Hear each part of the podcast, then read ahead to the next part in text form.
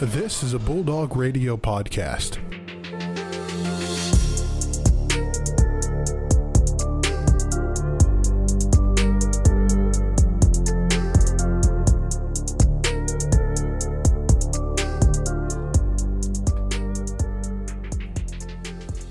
Welcome back, ladies and gentlemen. It's a brand new week, and it's a great day to be in the studio once again. My name is Joe Nagy, along with Brandon Worth, and this is the MVSP podcast that you have stumbled upon. Brandon, it's going to be a great day. Got a lot to talk about, but first, how are you doing? I'm doing all right. Um, a little tired, but you know what? I, I mean, I Partying wa- too hard from the Super Bowl last oh, night? it- no, I wasn't partying. Just you know, stayed up a little late. But you know what? That's okay because it's a Monday and not not too busy for me on a Monday. But lots to go over. The Super Bowl, Tom Brady, seventh ring. We'll talk about the real reason how he got his seventh ring. Uh, but first, Ferris State Sports Report. We had many Bulldog athletic teams in action over the weekend. Um, basketball, we'll start off with men's men's hoops. Um, getting the split with GV. Um, not necessarily the result we were hoping for. We wanted the clean sweep, obviously, but um, got the first win on Friday in a close one, 68-65, and then GV bounced back and beat us 70 to 51 in the doubleheader on Saturday. But I mean, still good to get at least one win. I mean, GV's a pretty solid team. They're not necessarily the best, but they're not necessarily the worst. Um, I, they were they were definitely up there. They've always been like a team where you're like, okay, we have to be a little bit careful because regardless how they play, they always show up in tournament time and they always have pretty decent Yeah. seating. But definitely good to see um, the Bulldogs get the win. Um, Michael Peterson had a pretty productive day on Friday, which was he he put up a lot of shots. And um, Mike Pete's not necessarily the guy we see having like Walt's type of volume shooting the basketball, but he was feeling it. Four of seven yesterday or Friday, 19 points. I mean, he he was a really big factor in that win. Yeah, definitely, and that's uh, that's really great to see, especially since I mean this is probably going to be his last year as a bulldog, and to see his uh, productivity go up and his amount of times to get the ball go up, it's just really great to see. But I mean, Grand Valley, I the AnchorBone Classic is uh, is a thing that like I look forward to every year, and Grand Valley, no matter how like like you said, no matter how they do during the regular season, anytime it's against postseason or anytime it's against uh, Ferris State, they always seem to turn on. And Ferris State does the same thing too when we play the Lakers, because I mean the the hatred runs deep, and I mean the AnchorBone is one of the one of the most serious uh, rivalries, and I feel like in all of college basketball and all of college sports. So it was definitely good to see us get the win. Yeah, like you said, wish we could get the second one on Saturday, but I mean Ferris, our Grand Valley just came back, and they they really were just in control of that game. Yeah, I mean, on Friday it was GV like they they they're a little bit better of a shooting team than they showed on Friday. I mean, they were two of seventeen from three. Youch, that's not great. Um, and they turned the ball over a little bit too much. And obvious, honestly, like you look at how like you look at Friday, how that game looks on paper compared to how Saturday looks on paper, and you see a lot of similar things. It's just the second time around, like like Grand Valley just seemed like they did a better job, I guess, of. I, don't want to necessarily like the the stat sheets look honestly different because like f- like we got outshot from three, but I mean we were th- three of twenty two. G or GV was four of seventeen. Like they're like we played a little bit worse than we did on Friday, and G- and GV basically did the same thing, and that ended up helping them to the win. But I mean, it was just a interesting like because you look at how the game progressed, and it was kind of like the first the first game it was more like we had a little bit of a lead back and forth back and forth. And it seemed like the second game like GV just came out on a romp and then we just couldn't catch up. And that really just it, it really hurt us in the end. And we just and even like talking about the women's team a little bit too like they we've seen some nights where they've just they've been just chasing all game and they just can't get anything going. But it definitely showed that we had some guys that just kind of ran out of ran out of steam the second day just didn't shoot as well. I mean mike had a little bit of a uh, less productive performance that you could say. I mean he still had eight like mike did bring so much to the table. Like he still had eight rebounds four assists but instead of seven for 14 he went one of eight. Like he missed the same amount of shots but took almost half less shots if that makes sense. Yeah. but I mean, it, we just had a lot of times where we just we just struggled, couldn't hit, couldn't get anything going. And GV had had some guys that definitely were hitting. Or Delion Brown had 20 points, Christian Negron had 12.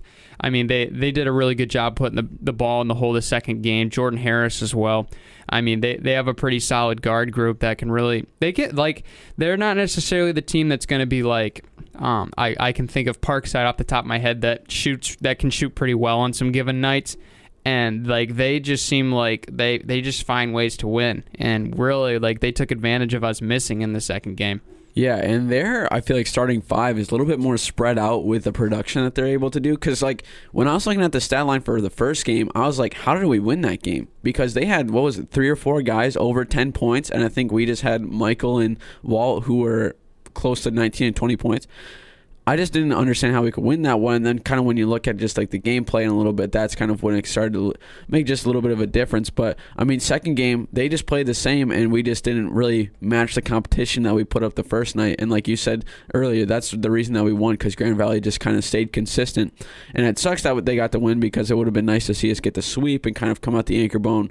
Uh, the, uh, I think what was it? We would have won the anchor bone like three years in a row or something. Something like that, yeah. I, or a sweep, I think, of the anchor bone for Yeah. three years. But it, it's tough. And I mean, obviously, we hope we can see them again in the GLIAC tournament because we we want to we want to we don't want to leave this series at split. We want we want to go get we want to go get the win. But over on the girls' side, they were over in Allendale actually on Saturday, Sunday. Uh, I disagree with how that was handled, but it's okay. I mean, it's it's kind of hard to like they had to go play on Sunday with everything that's going on with the Super Bowl. I mean, the roads were kind of crappy over the week. It was just like it was kind of weird why why the it was all men played on Friday, Saturday, and the women played on Saturday, Sunday. That just was really strange to me. But I mean, take that aside. They still they still played over the weekend. Uh, GV unfortunately got the sweep over us. First game, 72-57. I, it really was just we just couldn't put the ball in the hole at times. We we definitely had some had some bad looks, had some good looks. Just sometimes you just have the lid on the basket. And it's really hard to get that lid off. I mean, I, it's it was it was just tough. I mean, sh- shooting 29% from three and 32 from the field, it, it's just not going to get the job done. And GV did really well putting a physical presence down low, getting the rebounds, points in the paint. They just they just dominated us down low and exploit exploiting a weakness of ours so far in this young team. Grand Valley, I mean, they're nine and one in the GLIAC. I think they only trail Ashland right now, or or maybe they're even tied with Ashland. I, I forget what. I- yeah, or is them- one? Their one losses against Ashland, isn't it? Um, I don't remember. I'll have to check that. I they they've them, Ashland and Tech are making the, the run for the, the, the, the podium right now in Yeah. Those are the top three teams, and rightfully so. They're a good team. Yeah, and I mean they really showed it, like you said. Uh, is I mean we've just been kind of playing like this a little bit, where I feel like we just don't come out as hot, and then we just sometimes are trailing a little bit because we'll have those spurts of being able to match the competition, especially when we play Grand Valley and stuff like that. But I feel like we just fall a little bit short to that kind of competition because then we can't. I've, it might run out a little bit of a. St- might run out of a little bit of steam uh, and then just kind of putter out near the end and then just can't really match that intensity. But I mean, when you look at kind of the quarters go out, I mean, third quarter, that's when we really turn it on, but then we just kind of bring it on the fourth quarter. I mean, we, we outscored them by 10 points in the third, and then fourth, it just was kind of flip flopped, and we couldn't really match that in- intensity. And I think uh, going into the second game as well, um, I mean, sixty to fifty-seven. We kept a little bit closer. I feel like we kind of learned from the from a from Saturday's game. Uh, but like you said, going into on on a Sunday when you're playing on a Super Bowl Sunday, there's a lot of stuff going on that a lot of people are excited for. Then you have to come in, play a game. Uh, not really the greatest conditions either outside. It just isn't. It's it's it's not the uh, the best recipe for success. Yeah, I I mean, when you look at a lot of these games, I think if you went to look at all the results, the compiled scheduled scores of Ferris State women's basketball team this season, you look at all the box scores. The number one thing you're going to see so much is just we get off to slow starts in the first quarter. Like both of these games showed that. I believe it was um, like it was 19 to 10 the first game. It was 21 to 10 in the the Sunday game. Uh, Mhm. But we did a really good job of adjusting in the second and third quarters and really brought it back to a, a dogfight in the fourth quarter. Um, definitely a great showing from Samantha Kraus. She was great off the bench. She had 17 leading for the Bulldogs in this game. She was shooting the lights out, and I believe she had 12 in the the Saturday game. Like she was great. She was really, really getting the job done off the bench, providing that spark. Um, backcourt did very did pretty well. Caden Blanchard eight points. Uh, Mallory McCartney with 10. Uh, Deshauna Day also had a great day. She had 12 points. Um, did have some turnovers, but yeah, yeah, those things do happen. But I mean, you, we, I mean, you don't have to be mocking up the box score and still making an impact like Ellie Dykstra had. She had no, she didn't she had one point in the entire game, but she had nine rebounds. Like she was she was doing her best down low, especially against that physical Grand Valley presence that we've seen, especially in the first game. But I mean, we we definitely played better the second game, which is good to see. Um, we just it's just we're it's really hard to like say okay like losing's okay because obviously we want to win but Mhm. there there are some good things that are coming out of these losses and trying to be as positive as we can that i mean this is this is coach kurt's first year with the reins on this team and he's got a whole new whole new team to work with. I mean dynasties take time. Bill belichick wasn't a successful coach for how many years? Mm-hmm. so it's gonna it's a don't don't go um like oh my goodness this team's terrible. They're not gonna play any good. But this is the first year that we're figuring it out. And we're we're seeing now how people fit and especially now that we have a lot of young players as we're going to be losing a couple of Mhm. our seniors this year. But a lot of bright spots in the future but Definitely. I mean, you just we're we're hoping to be up there like like Grand Valley's program and Ashland's program and Tech's program. We want to be we want to be up there. But Yeah. uh, moving on a little bit into oh, uh, Joe, you have Forgot to say? mention a couple scores around the GLIAC. Oh, from- that's true. Go over I those. know, but uh, women's side, a couple scores from around the GLIAC. Wayne State falls to Purdue Northwest, 81 to 64.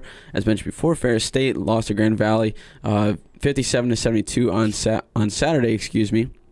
And Lake Superior State falls to Davenport, 77 to 57. Parkside tops Ashland, 80 to 71. What? What? No way. Northwood beats, or excuse me, Northern Michigan beats Northwood 55 to 53. That was a really close one. And the Michigan Tech beats Saginaw Valley 80 to 70. Dude, Parkside's like when like watching that game, they have some girls that can shoot. And I think it was Mhm. Vaughn off the top of my head was one of their key players. I wonder how many points she had in that game. That that'll be that's interesting. But Ashland got beat. Anybody can be beat. I know, Anybody was crazy. That is nuts. But um, moving on over into hockey now. Um, Bulldogs were in action. We actually got a win, kind of. I say that in Sorta, kinda, quotation. sorta. I say that in quotation marks. We technically got the tie. That's what it's going to be put in the scorebook. It was 3 3. But we did go to a shootout, and we did win the shootout. So, hey, bonus point. So, we got two points instead of one. But um, we didn't necessarily have the same game the second That game. Saturday. We don't need to talk about that because you know what? A win. We're gonna take the point when we get it, and we got one in the first game on Friday on the fifth. Um, win that tie three to three in the shootout. Um, definitely a weird kind of like the game started off. It seemed like like the first like there was just a hot there was just a hot period of time where it was like we we ended Cole Norris had the first goal in the game. Then Bemidji had two straight, and then we came back in the second period. Lucas Finner scores an unassisted and then um, Norris scores another. Like it was just back and forth. Like oh, now we have the lead, and then they tie it up, and then the third quarter was just no. There was no scoring. Like it was just so much setup, and then just not very much. Ex- I wouldn't want to say excitement because obviously one goal on the line, and there was plenty plenty of shots. I mean, there was not necessarily as many shots on target. But there was still some excitement there. Um, but this was the interesting thing. Like we got the same amount of shots up as Bemidji in this game, 30 to 28. Or not necessarily exactly, but pretty darn close. And that's something we haven't seen a lot in a lot of these games, having the same amount of offense. And we had a couple unassisted goals, and I believe one of them was on a breakaway, uh, which was great. Which is great to see that we have we have some counterattack working. But it's it was definitely not great to see the second game's outcome. But you know what? You're going to take the Mhm. positivity while you get it, baby. Yeah, definitely. I mean, Logan started playing pretty well, or pretty good as well. Um, him kind of actually starting to kind of fill in that role of being one of the main goaltenders for us. I mean, three three goals on thirty shots is is not too shabby at all, and I think that's kind of now he's starting to really.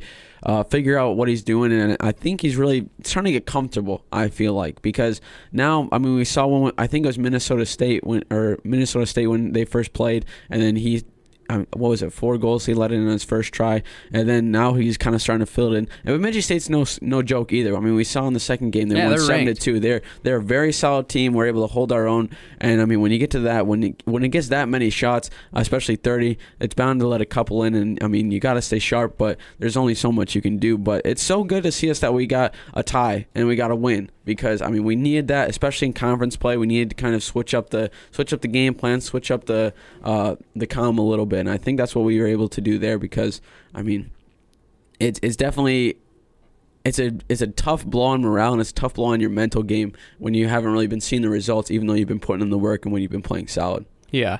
And I mean, it, we were winning the second game. We were up two to one after the first period, and then it just seemed like I don't want to say we got like hit by a truck, but it just seemed like they they just like unloaded on us. I mean, right out of the gate, they got a power play goal, and then shorthand they get one later, shorthanded, and then they get another power play, and just just just just derail our confidence in the third period. They just pretty much cleaned up the game and play. They, I mean, Bemidji State played very well in the second and third periods of the second game. They really took control and just played phenomenal hockey. But I mean, you just you got to give you got to give them credit for coming back in the second game, especially how that first one we had a lot of momentum. We had the momentum in the first period. We were looking to see if we can get a sweep, and they just denied that real quick. But not not the great not a great result, but still still good to see that we got at least one uh, one split. So that's I, I say split in quotation marks, obviously, because it's funny because we won, but it's not going to say we won because they Yeah, don't necessarily put count down the shootouts. tie. Yeah, it's going to be it's just one extra point. So, uh, but uh, some other news around um, athletics. Uh, tennis was in action. Just women's tennis was playing at Valpo, uh, Valparaiso. That is, um, lost five to two.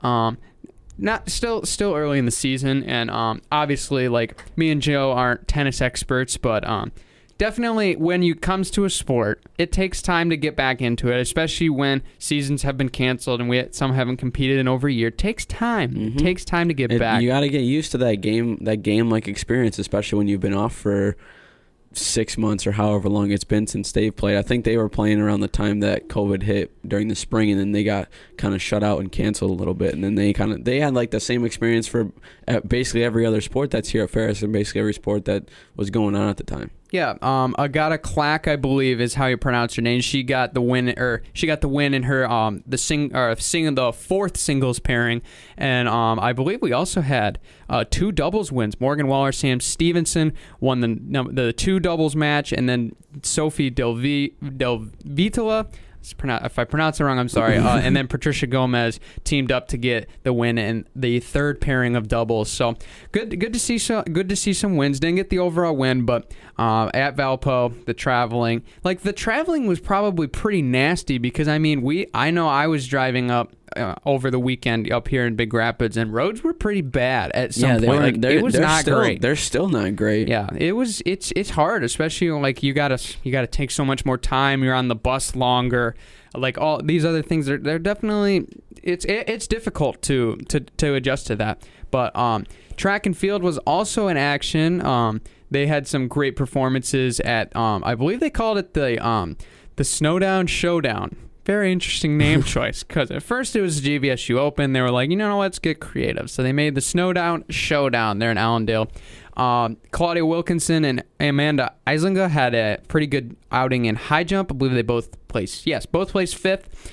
Um, Carissa Sherd, 10th place in the 800 at 219. Senior Kylie Hutchinson um, with a 517 mile to put her 11th. Um, Hannah Laux was 11th in the 3,000 meters. And um, our 4x4s did pretty well, um, placing, I believe, 10th and 9th out of the, the whole teams that were competing and um, Brett Robinson or Robertson ninth in the 200 meters. Um, ben Menapace ninth overall in the 400, and Forrest Akers placing ninth in the shot put. So good Nice. job, good job to our Bulldog track teams.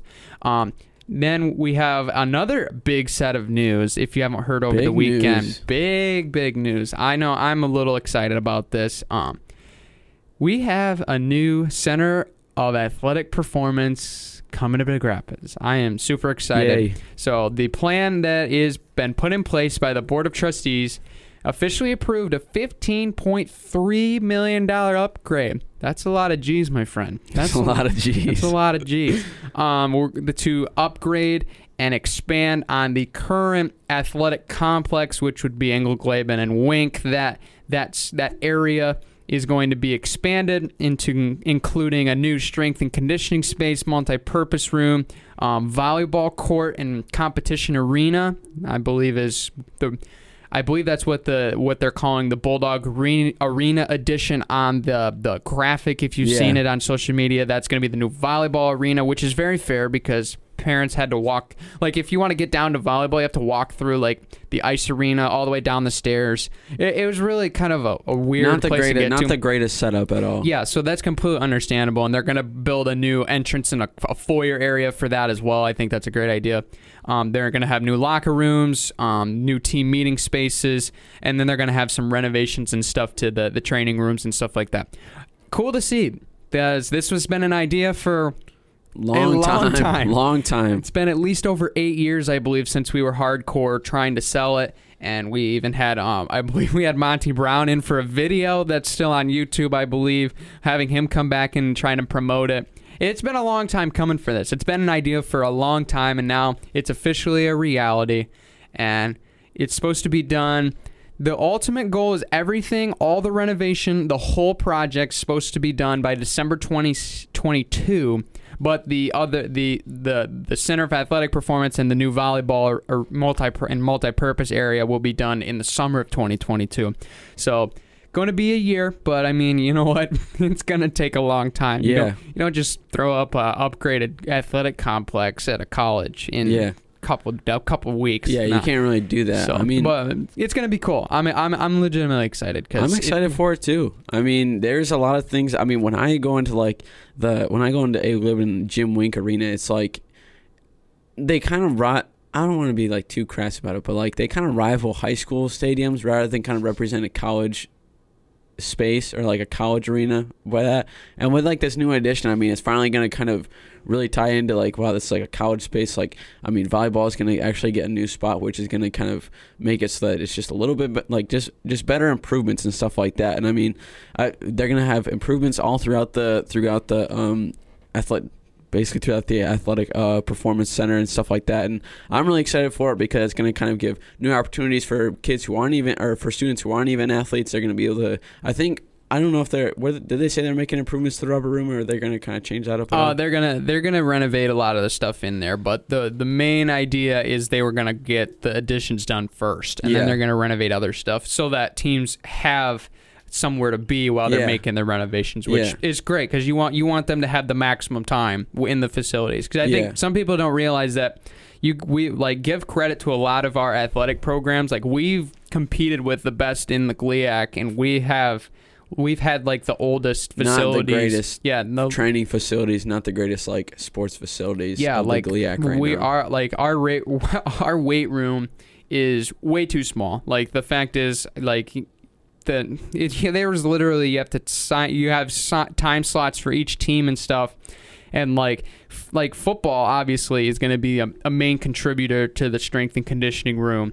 And like they've got so many players, and they the the room was so small. Like How, like how like square footage kind of how big is that? I room? mean, it's not that big. Like you could think of maybe like a. I I don't even think it's big enough to be like it would be definitely cla- like a main classroom type of size or bigger. I would say you could That's probably it? fit 20, 30 people there maybe. Yeah. that's it. Yeah, that's that. Yeah, like that's it. Like that's just as shocking Like as it regu- is. like regularly, that's how many people Yeah. can fit in there. Yeah, like we've they've had addition like they've had another separate weight room put up in the rubber room just so more teams can have more people in there and stuff. But yeah, like it's we've had like this for a long time. And if you actually want to see it, like you have to check out the the the I believe it's called the the CAP Project like promoting video and Monty Brown is in it. And like they're like it'll show how small the weight room is. And like we've we've done a lot with the little some of the little resources that we've had. And I don't want to say it like we've never had any re- like we've had resources but like when you go to Northern you go to Grand Valley you go to Saginaw they have all these state of like the art of facilities. great stuff. I mean, like Northern's like, I mean, I forget what their basketball and hockey arenas are called, but like they have like the bowl seating. They got like a jumbotron in the center. They got a really nice scoreboard that hangs down from the middle. Like it's a it's it's an atmosphere that like I feel like you'd want to watch in as a not an athlete, but I feel like it's an atmosphere that like a lot of athletes want to play in too because it gives you kind of like that feeling of wow, like this is like the next level of sports. This isn't like a high school arena where there's just stands on both sides and there's just people cheering on from that spot. You got like a whole atmosphere where everyone's looking down on you. You're the center of attention. I feel like that's one thing that Ferris is lacking in some aspects for both Abel and Wink Arena, but I think with the cap and with uh, with what's going on, I think that's going to be able to change, and especially with Grand Valley too. I mean, they got the the field house that's like I forget how much money that was to put up, but they've had that for they've had that for a lot of years. I remember my sister went there. They were I think that was like five years after they put that up, and like they got the track in there. I know you've ran there probably. Mhm, yep. You, they got the track in there. They got the the field house, and they got the um the field for the uh, football team to practice when there's not any when they basically can't. Especially right now when it's Two was- degrees when it was one snowing. degree when I woke up this morning in my car and I turned it on. Like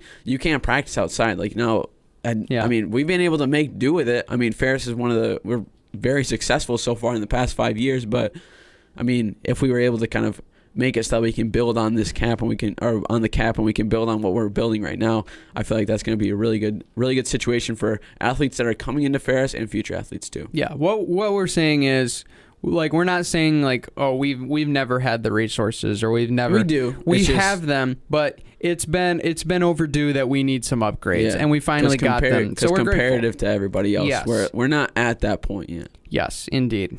As now we move on into the NFL, we've got Super Bowl 55 to discuss. And to discuss with us, we have a friend from the Mics and Takes podcast. Travis Hicks is here. Travis, hello and Hey. welcome to the show.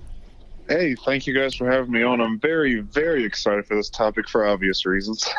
Yeah, yeah, I know. We know. I know. We got some discussion to talk with you about, but Tampa Bay ended up winning the game, thirty-one to nine against Kansas City Chiefs.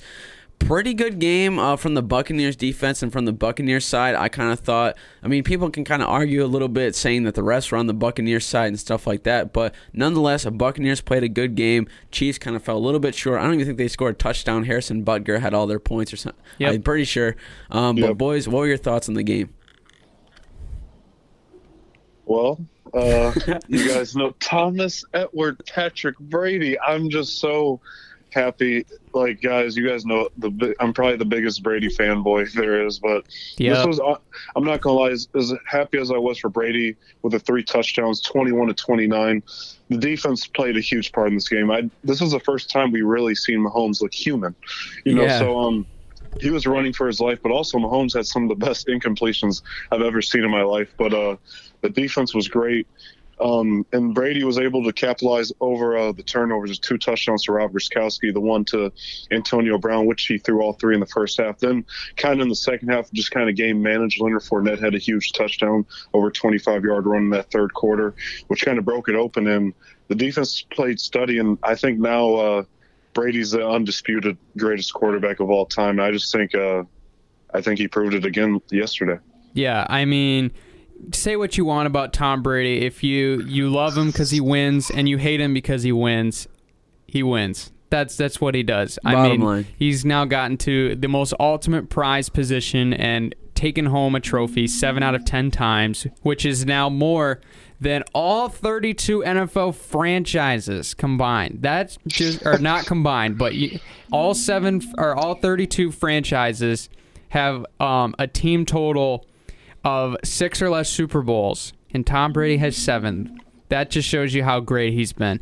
And I mean, whenever stage he's on, he plays his heart out. And that defense did a fantastic job. They were, I think, they were really a big reason why they won this game. I mean, they only like Todd Bowles did a fantastic job of sticking with the game plan because they only they could have rushed five six try to re- really get after Patrick Mahomes but they did it with four. I mean you get to rush Patrick they they literally pulled a game plan that you would normally throw at Brady against Mahomes and you got him absolutely flustered. I mean they had they had injuries people banged up on the offensive line. Eric Fisher did not play in this game and it really showed. I mean, t- Patrick Mahomes was literally like he's like when you first start out in Madden and you're just I got to get away from everybody and just every every single play is a bootleg. You're just getting out of the pocket. Like you got a rookie offensive line. That's what it looked like. I mean, he was pressured, I believe, 56 percent of his dropbacks. That's ridiculous. Like Man. that's crazy. The fact is, like he was, he could not stay in one spot. He was having to throw while getting hit in the pocket, or he was running outside, running away from Did five, you see six the diving rushers. throw where Yeah. he threw it like 35 yards? He made like a diving supine throw and somehow was like four inches from the ground and still threw it Perfect 30 spiral. yards. Perfect throw, and Hardman drops it. Mahomes is an animal. I can't, as happy as I was to see Brady win, Mahomes' future is bright. I have no doubt in my mind he'll be back. It's just everybody goes through these types of growing pains that this just so this is the first loss he's had by double digits in four years since he was at Texas Tech. But also, I, this is a big take, but I also think you guys might agree with me. I think Brady and the Buccaneers just completed the greatest championship run in the history of sports, and I'm going to tell you why. So first, they win three road playoff games to win the Super Bowl. First team to ever do that, and they became, I believe, the fourth or fifth wild card team to win the championship wall games on the road. Brady just beat Drew Brees, who holds pretty much every regular season record. Aaron Rodgers, who won, just won the NFL MVP this past weekend, and Patrick Mahomes, who probably is the greatest 25 year old we've seen in our lifetime. That is, I think, the greatest Super Bowl run, especially with him being 43, a new system, a team who've been the sucking years. You know, they hadn't made the playoffs since 07, and they hadn't won They the Super Bowl since. Oh, yeah, like this team was historically bad, and Brady, just his culture.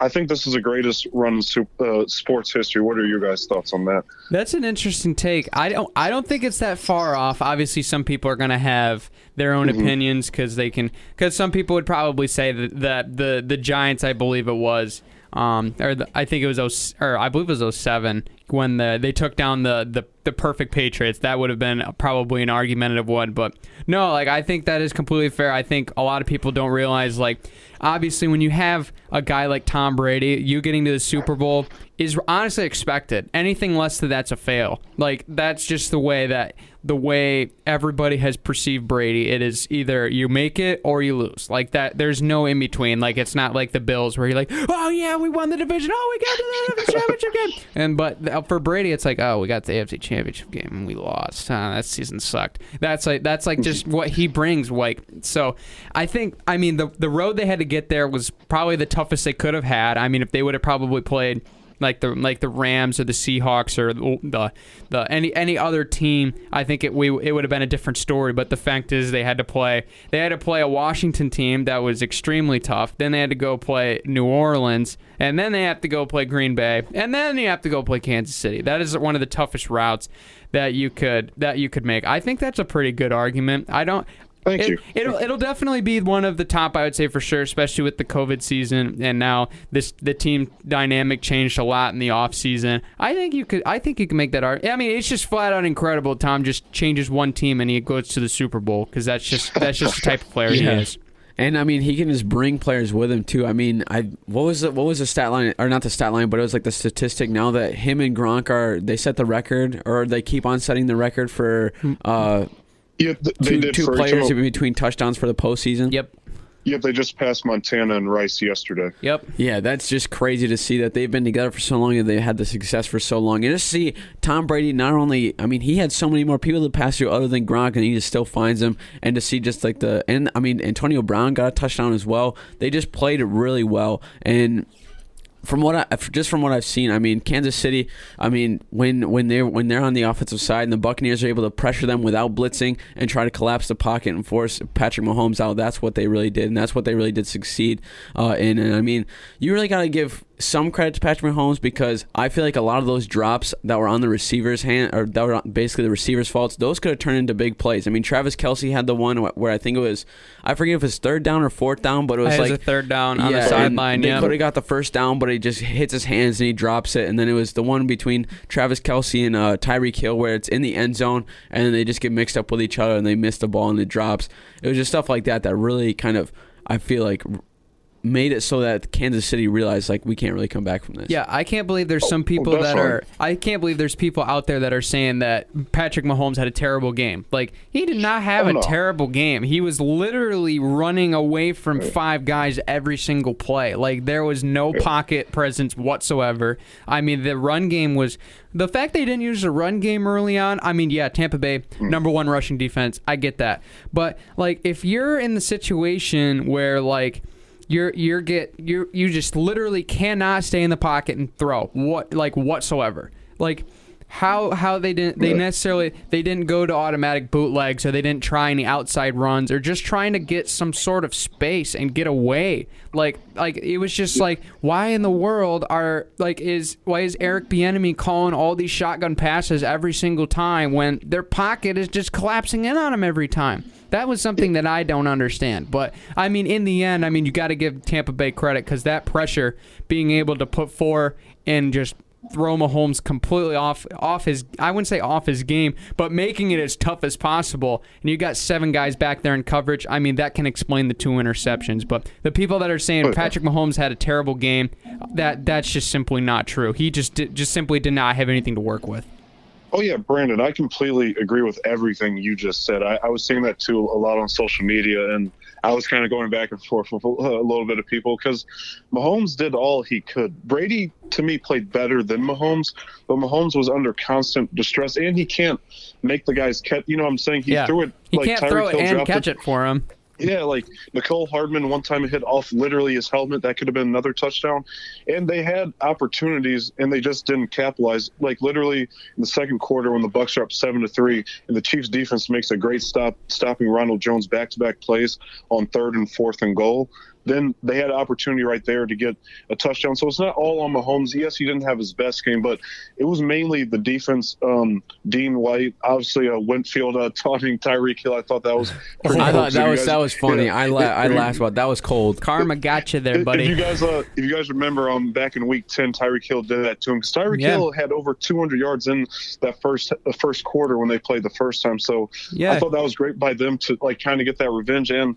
They just believe, like Leonard Fournette said after the game, Brady texted these guys every night leading up to the Super Bowl at 11 o'clock at night, every night for seven straight days, saying, We're going to win this game. We're going to win this game. And Brady just brought that trust and belief to um, the team, and he made these guys like Scotty Miller feel, you know, like he's very good. Tyler uh, Johnson, you know, e- even though Rob Gronkowski and, and Antonio Brown are there obviously solidified, and Mike Evans and Chris Godwin, he made these guys believe, and he told them Cameron Brate, another great guy who's kind of flown under the radar. Brady really, um, I mean the.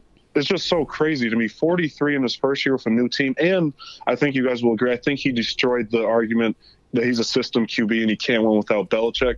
We obviously still have to give Belichick a few years for him to get a QB to see what the Patriots can do in the future. But I just I think it's not too far fetched to say the Bucks can't repeat, or we possibly see this matchup again next year because I think the Chiefs' path to get back to the Super Bowl shouldn't be too bad. I don't really see anyone beating them either.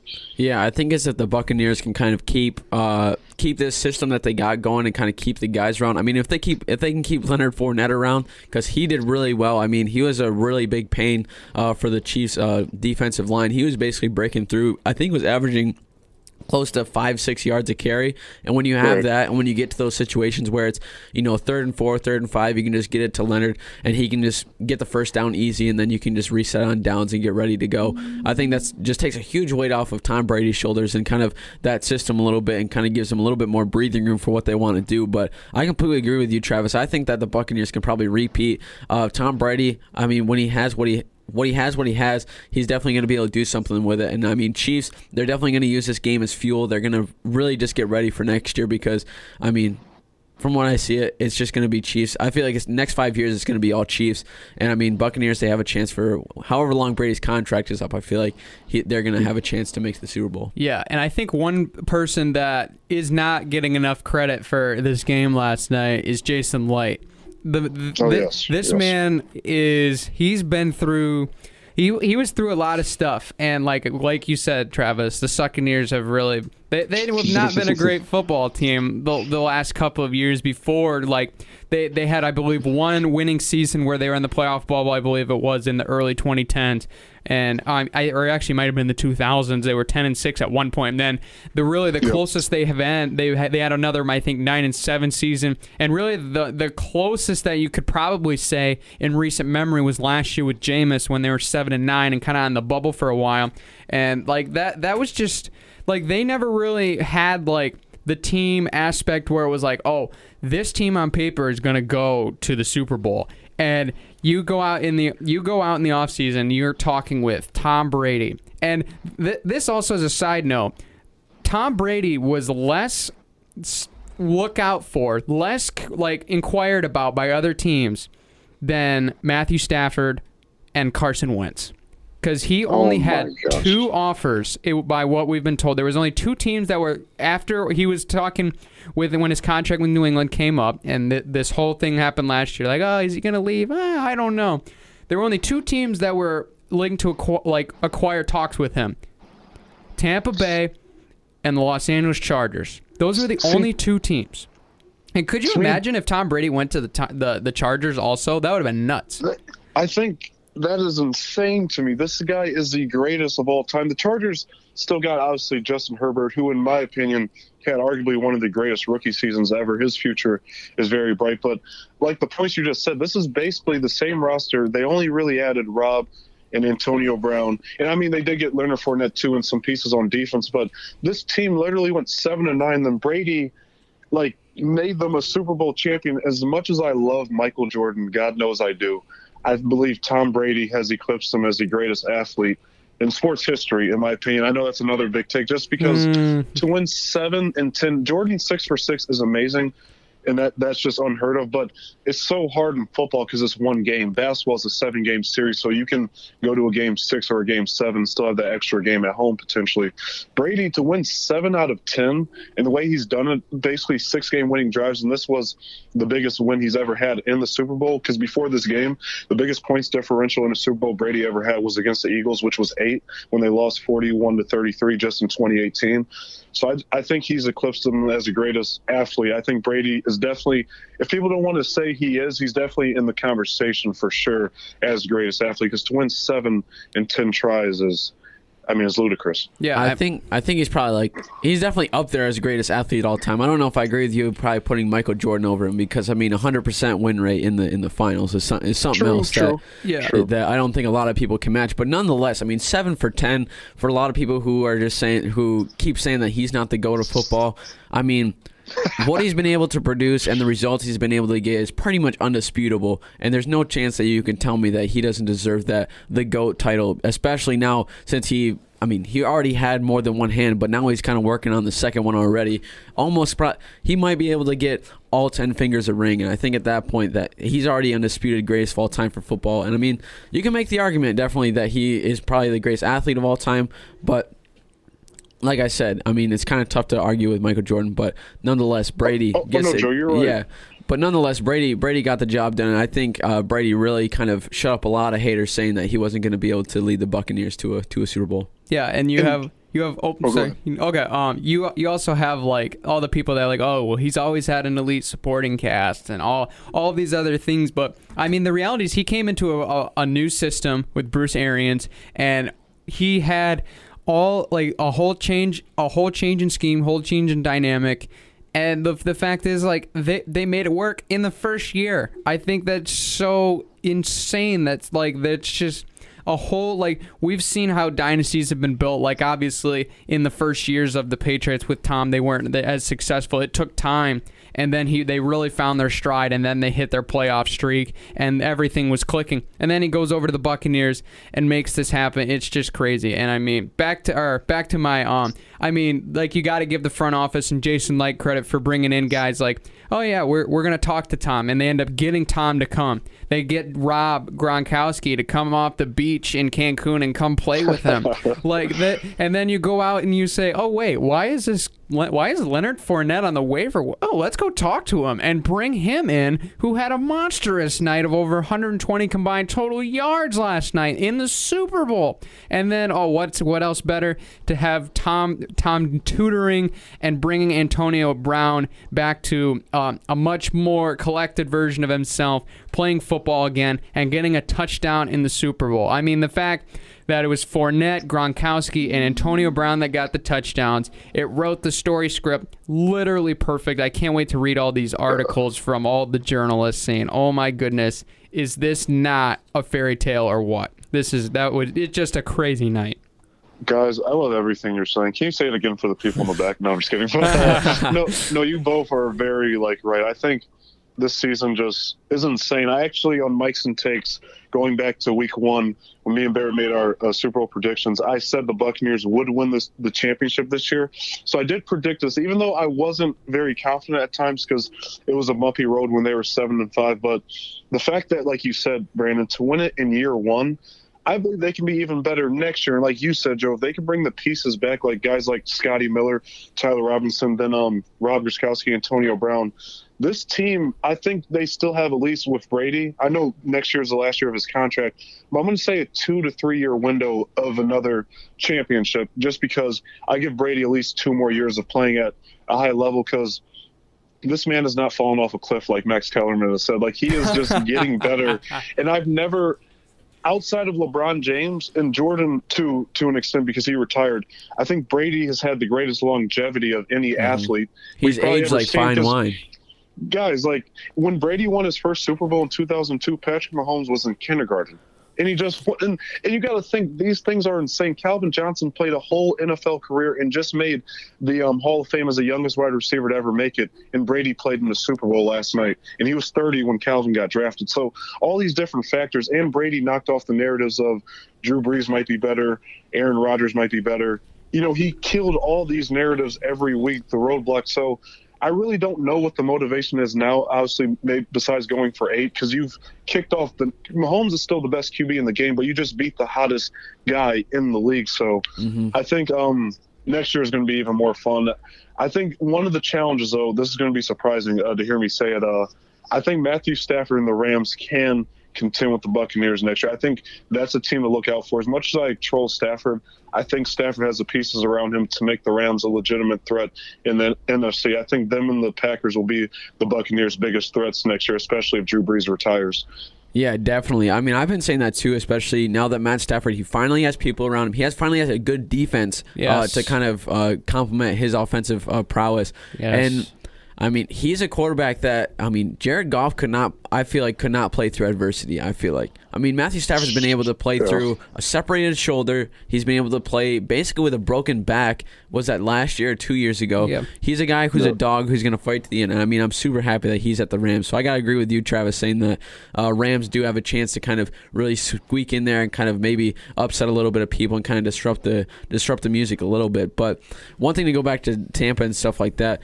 Uh, one thing I do just kind of seeing Tom Brady win this, it kind of reminds me just of what his mentality is like and what he's able to do as a leader on the team, being able to like uh, really influence these guys. I mean, because I mean, they were guys are upset with uh, not making Pro Bowls and stuff, and he said, "We're not. I don't care about Pro Bowls. I don't care about any of this. I care about the next one. I care about the next ring. I care about the Super Bowl because that's like the biggest, most important thing that teams got to focus on. And for him to bring in that mentality and that intensity for a lot of these guys who maybe aren't used to kind of having a leader on the team who's ready to step into that role and kind of show these guys what winning's all about, especially for his repertoire and his um, rap sheet of what he's been able to do. I think that's one of the main reasons why they were able to win is because his influence and his culture that he's been able to bring into the Tampa Bay uh, organization is one thing that I feel like is going to really influence them and influence a lot of these players that are on the team currently uh, for the next couple years. Yeah, I think that's something that they really haven't like. There's not necessarily like you look at a lot of these guys in the NFL, the elite quarterbacks. You look at guys like Mahomes. You look guys look like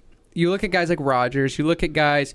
You you have all these great quarterbacks. You could probably throw Drew Brees in there at least for the time being until he officially retires, or maybe he comes out right there. I, I mean, I don't know. Who knows? I'm, Who knows? I'm not throwing speculation, but you, you never know. But you have, and then you have like the young upstart guys, like you got Josh Allen, and you got you got all these guys, and like there's never been like a guy that's just a straight up I wouldn't want to say just like obviously they're all leaders to an extent, but the the vocalization, the the ability to bring guys in to see the bigger picture and to keep them on the road regardless of the adversity.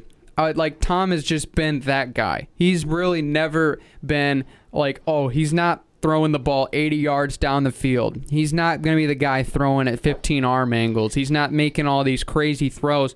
But he he the he is the glue that brings a lot of these teams together that can keep them on the course and always be seeing the the Super Bowl in his mind. And that's just been something that like a lot of people really haven't realized cuz I mean, you you you look at the skill sets and you compare them to Rodgers and Mahomes and that's where the comparison is, oh, Mahomes and Rodgers are, can be better quarterbacks. And like you want to compare skills, that's fine.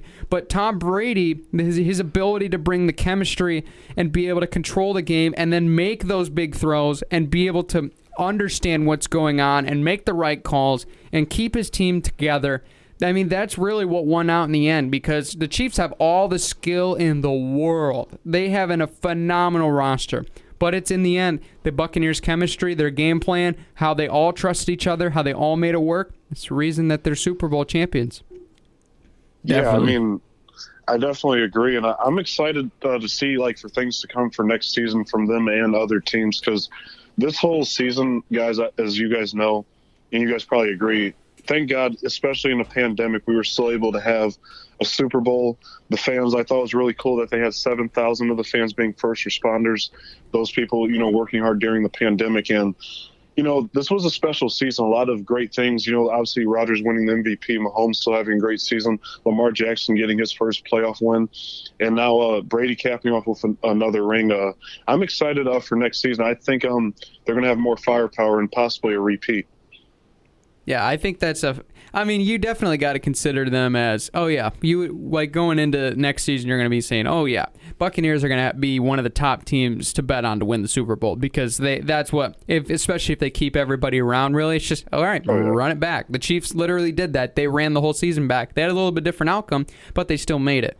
But I, I think that's definitely something that can be considered. Some other funny or some cool stats here before we uh, move into a little bit of a different topic. Uh, Tom Brady now 34 career playoff wins, and he has more than twice the number of the next closest quarterback, and that is Joe Montana with 16. That's Oh crazy. He also has seven Super Bowls, more than any other NFL franchise, like I mentioned before. Bruce Arians is the oldest head coach to win a Super Bowl in NFL history. He's 68 years old in 127 days. Age is just a number for Bruce Arians. He's still getting the job done, man. Um, yes, sir. this one I think is pretty pretty speaks speaks volumes right now, especially after this game. Patrick Mahomes is he is six and two in his postseason career as a quarterback. He is six and zero against any other opponent than Tom Brady. Tom Brady. He's 0 2 against Tom Brady. That's That crazy. Is something that's really gonna sink in, especially after last night. And also Tom Brady, the only or the he's the second quarterback to win a Super Bowl with two different teams. The only other being Peyton Manning, the sheriff, And- with Denver and, Brandon. Indy. Yes, Also, fifth Super Bowl MVP, most in history too. that is true. Fifth Super That's Bowl. That's crazy. I think he read that off my. Did you virtually read that off my screen?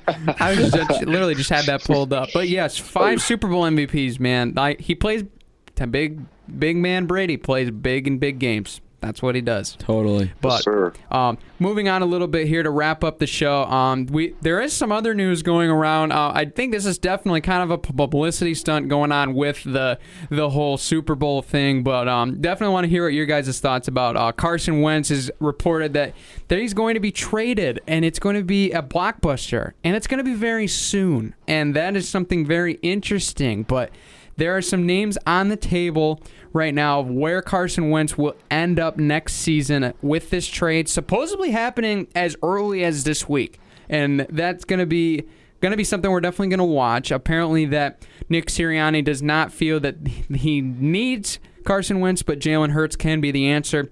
But here are some of the teams that are on looking like they are looking at Carson Wentz and possibly making offers. Well, I want to hear what you guys have to say is the best fit. Obviously, Indianapolis, the Bears, the Panthers, the Broncos, the Jets, and even the Washington football team. Where could Carson Wentz go? Travis, how about you start? I think I agree with all those teams, but like I said on um, the show last Monday, I think the Steelers. If Big Ben doesn't come That is- back, that yeah. could be that could be interesting. And Wentz, at this point in his career, needs to try to revamp because a lot of people don't even realize he does have a ring, but that was only because of Nick Foles. So he, ever since he had that MVP type season in 2017, he's really fallen off. So I think Wentz only being 28, still technically in his prime. I think all those teams fit the best. But I think out of all those teams, even though I would like to see him in Pittsburgh, the Colts might make the most sense because you saw what Philip Rivers was able to do in one year with the Colts. They have the weapons. They all all they need is a QB. So I think Indianapolis is a place he'll probably end up going. Yeah, I could agree with that. I mean, I to be honest, I'm not. I honestly don't feel like Carson Wentz is that much of a hot commodity. Like you said, with I mean that Super Bowl season. I mean Nick Foles was really the one that kind of led them to the championship. I mean Carson Wentz had a very good regular season, but I feel like the championship was probably more because of Nick Foles. Um, I don't really. I mean Indianapolis is probably one of the better fits, but like. I just don't know if he'll make a really immediate impact wherever he goes because I don't really think he's like I don't think he's in the top caliber quarterbacks in the NFL right now. He's kind of middle of the pack, even probably lower middle pack, if that. Right. And I mean, if he's able to go somewhere, I just don't know what he's going to be able to do. It'll probably have to be the right fit with the kind of pieces around him and able to not really have. I, if he has all the pressure to basically be the one to save the team, kind of be the one that's going to be the turnaround, I don't think he's going to be able to produce because I don't think can, I don't know if he'll be able to handle that pressure, especially with um, him just not being able to have that skill set yet. And um, but in Indianapolis, I feel like because Michael Pittman is there, he was he had a really good year. T.Y. Hilton's there too, and like their defense has been really solid. Uh, if Steelers uh, need a quarterback, if Big Ben's not there, I feel like that could be a good fit too because they already have the pieces around him to maybe have some do some damage his first year there and kind of build up his confidence a little bit.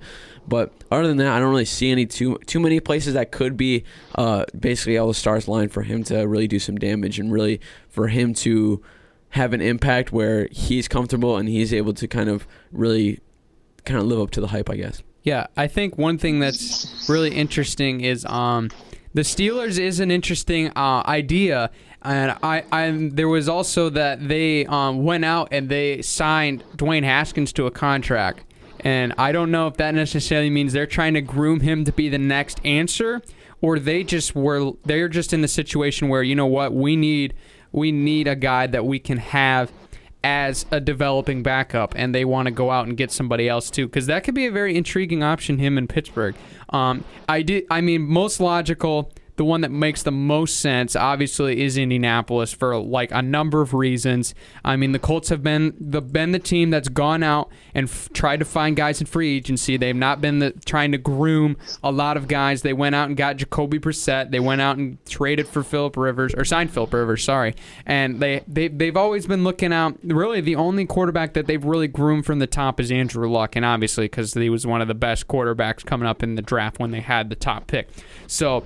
I think that I mean, any, and I mean, obviously, a reunion with Frank Reich makes sense. I mean, he was with Frank Reich, and he was really kind of his his, his coach for the longest time in Philly, and then like with Doug Peter before Doug Pederson kind of took over that that position.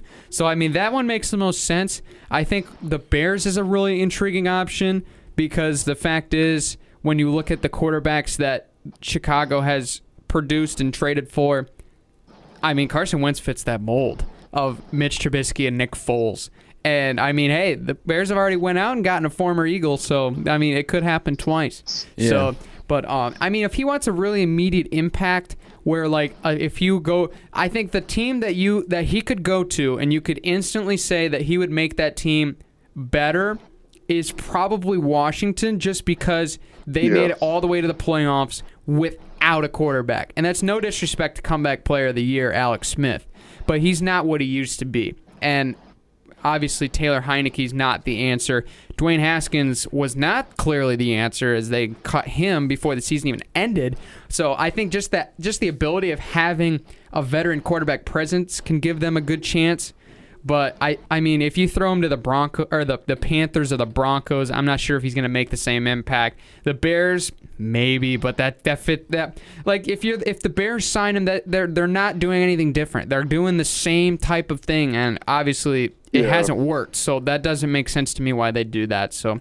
And I mean, it, it, I'd be interesting, especially if he went to Washington, inner inter division. That'd be oh, I, oh. I kind of like Tyler Heinicke though. I like the fight he put up against Brady because if you remember, they only lost that game thirty-one to twenty-three. Oh, yeah. So he could he could potentially be somewhere, but Wentz to Chicago would in a way make sense. But then again, like he's put up the same production as Mitch Trubinsky and Yes. Nick Foles didn't really do much. So, and the Bears, are, it's really sad because the Bears are a Super Bowl defense type team, but they're just missing a QB. So, I think like it'll be really interesting where he goes. But Wentz, wherever he goes, he needs to like make an impact and like show his worth again because. He, he's looked like Joe said. He's really looked really bad because now he's not even in the middle pack no more. He's kind of like in the bottom tier for QBs. A lot of people are looking at him like that. So, I do think a team though, as far as like the Eagles, I think they're going to be um, better next year with Hurts as their QB and um, him having more time to kind of develop uh, with skills like that. Yeah, that that would be interesting. Um, we're our the final name we'll throw out before we end the show. Deshaun Watson reportedly, the Texans saying they're not going to trade him. Is this going to be a scenario where Deshaun Watson is not going to play a single snap for the Texans next year if they don't trade him? All right, boys. All right, this is this is a touchy one for me. No, I'm just kidding. But this is literally a James Harden type situation that we just saw a few weeks ago before he got traded to the Brooklyn Nets. If the Texans, you have to trade him. If he does not want to be there, it's going to cause him to not really maybe take the game seriously, not like Brandon just said, not want to play. And it's only going to hurt your team because literally we just saw James Harden get fat, then literally lose 30 pounds in two days when he got traded to the Brooklyn Nets. So, I'm like, pretty sure he wore a fat suit. I don't know. I don't know. if He cut that much weight. Was, but was that a publicity yeah. stunt? That's a good question. Did he do that on purpose? Like But so that he could get moved? I'm not saying Deshaun's just like James Harden, but that's something that could happen. Deshaun, he wants to win. He's 25. He wants to go somewhere and try to have a chance to win a Super Bowl. And I don't blame him. So you have to, if I'm the Texans, you got to get something for him. You can't trade like how you gave away DeAndre Hopkins for basically a flower basket, you know, some candy. Like you, you got to get something back in return. So I think if they try not to trade him, you have to convince them that you're going to bring assets around him to give you a chance at winning. That's the only way, in my opinion, I see him uh, uh, having some snaps with the Texans this year. If they promise him this offseason that they're going to try to make moves, get the pieces around him to win, because if they don't, they're just they're just holding themselves back because he's not going to he's not going to have the same production because he's not going to want to play. Yeah, definitely. I, I agree with you, but I mean, it's a situation where it's it's just finding the right fit because I mean, for him, Deshaun Watson, I just feel I just feel bad because his situation, especially, is like they've wasted, not wasted, but they really just like just kind of just destroyed his not just I can't find the right word, but t- trading away DeAndre Hopkins for nothing was not the right move for to basically get your the best that was out of your terrible buck for trade. um, Oh, yeah, for. DeAndre Hopkins or for Deshaun Watson because like that was his main target, and now when you take that away, he really doesn't have anyone else to throw to that really is that reliable and can really be one to take over the game when you need him to. And I mean, for for him, because isn't uh, the Texans like asking like for so much money for him or something like that? They want like They, Yeah, basically the whole. they want like four picks and two starters, which is cra- ridiculous. It's crazy. I don't. I just don't know if any team's ready to shovel out that much. No, like the only like the only team that like to me like Chicago makes sense. Obviously, we don't want that as Lions fans, but because Yeah. they they just need to make a splash at quarterback because then the or, or else the fan base is just gonna hate them because that's really kind of what it like they've been a team that's borderline a good quarterback and an improved offense away from being contenders. And I mean, their defense was obviously better a couple years ago. I get that. And they're- still got some other pieces with injuries. Mm-hmm. I, I understand that. But the fact is, like, they are a team. Like, they made the playoffs this year somehow, and they don't have a quarterback. Like they they they're another team that could make that push. And it's just, and I know he's been in talks with the Broncos with some of their players, so that's another potential option because they also have a really good defense and some young weapons. I think Drew Lock is probably not going to end up being the answer. I'd love to see him prove me wrong, but I mean, the fact is he's just not had productivity and he's not been able to hold on to the football enough. It seems like at times. So I think there's plenty of options to go if you're you're Deshaun Watson. But if the Houston if Houston's going to keep tension and do and do this, if Deshaun Watson really wants to get out of there, he's going to have to commit to sitting out because there's no other way you're going to really get it across. Where because if you don't if you don't like if, if you're talking the talk, you got to walk the walk, or your your credibility is going to go out the window. Definitely. Definitely. Yeah. But that is going to be our show today. Thank you guys for tuning in. Travis, thank you for joining us as always. Yeah. We, go check Thanks for out having me. Yeah, go check out Mics and Takes on Spotify and Apple wherever you got your podcasts and check out us as well as we are finishing up our really kind of going into the end of the spring semester in a couple months and uh, it's going to be really exciting. So, but Joe, good show today. Yeah. Take care, everybody.